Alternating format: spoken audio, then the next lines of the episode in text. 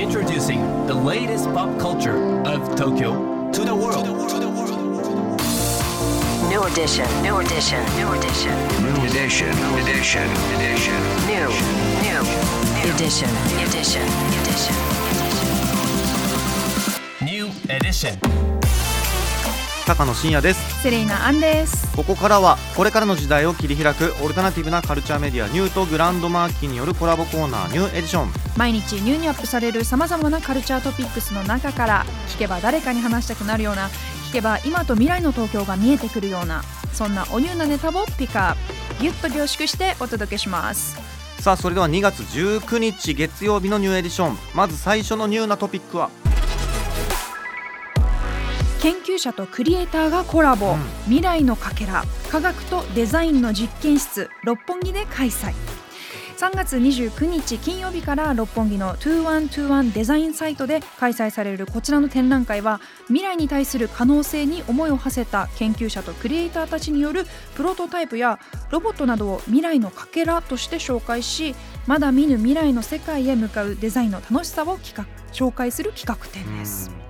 展覧会ディレクターにはデザインエンジニアの山中俊二さんを迎え山中さんが大学の研究室でさまざまな人々と共同し制作してきたプロトタイプやロボットスケッチの紹介とともに7組のデザイナーやクリエイター科学者や技術者たちとのコラボレーション作品が展示されまはいす。めっちゃ気になるんですよ、うん。これはニューのページを見るとねいくつか写真とかも、えー、と見えるんですけれツッどもコミどころしかないいやですよね。そうなんですよね。僕あのこの稲見自在ボディプロジェクトの、はい。あのこうロボットアームみたいのこううん。背負ってるね、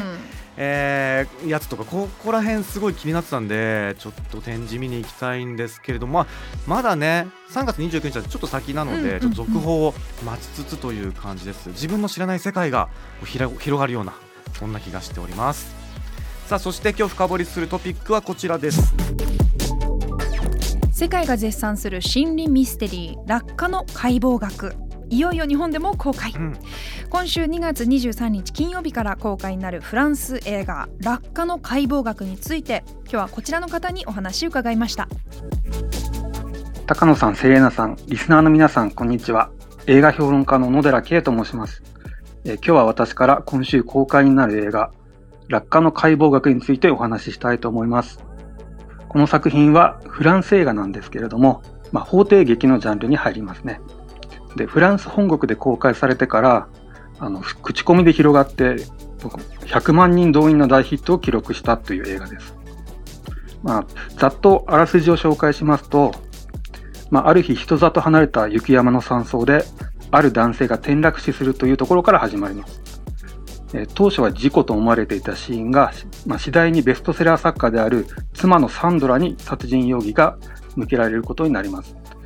え彼女が本当に無実なのかどうかも含めて、え裁判が進む中で意外な事実が分かってくるといった内容です。あの落下の解剖学っていうタイトルのこの解剖学というところがこう不思議な響きだと思うんですけど、まあ、ある男性が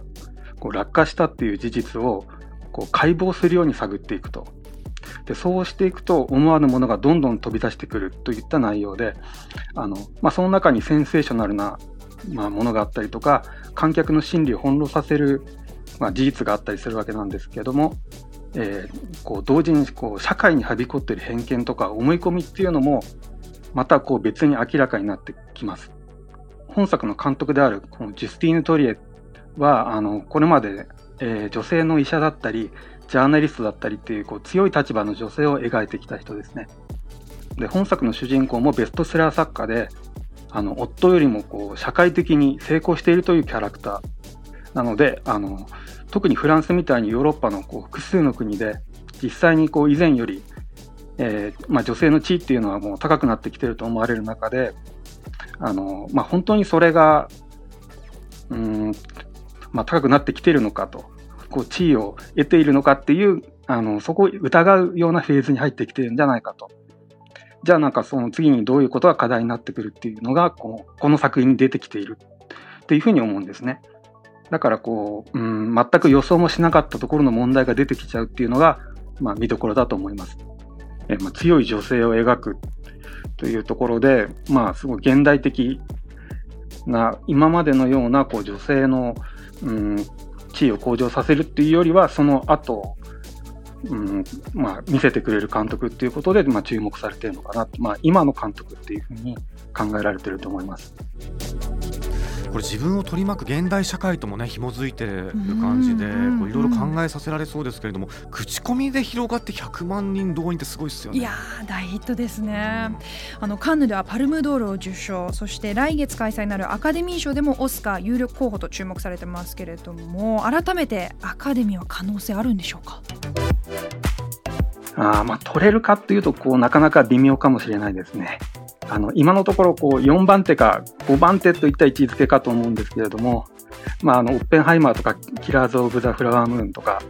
あとはあれですね「暴れなる者たち」っていう強力なタイトルがあるので、まあ、これらと勝負することになります。まあ、ただあの、まあ、強いタイトルが並んでいるので、まあ、混戦になることが予想されると思うのであの外国語映画っていうのがもう作品賞を取ることも珍しくなくなってきているっていう状況と合わせて考えると、まあ、可能性はもちろんあると思います。えー以上小野寺圭がお伝えいたしました。映画評論家の小野寺圭さんでした。ありがとうございました。いやアカデミーのことも聞いちゃいましたけれども、もう今協力タイトル渋滞中ですからね。どうなるかっていう話ですけどね。でもこちらあの予告編だけでもシンプルにめちゃくちゃ引き込まれる。うーんしびれますそうなんかね真相が気になりすぎるんですよだから理由を知りたいっていうのってすごく強い欲求なんだなって改めて視聴者としてね思いまましたけれどもちょっとね公開になったらぜひ見に行きたいです。はい、落下の解剖学今週金曜日から公開になります、上映館など詳しい情報は公式サイトでご確認ください。そして今日紹介した情報はカルチャーメディアニューで読めるのはもちろんポッドキャストでも聞くことができます。目でも耳でもあなたのライフスタイルに合わせてチェックしてください New edition. New edition. New edition. New edition. New edition.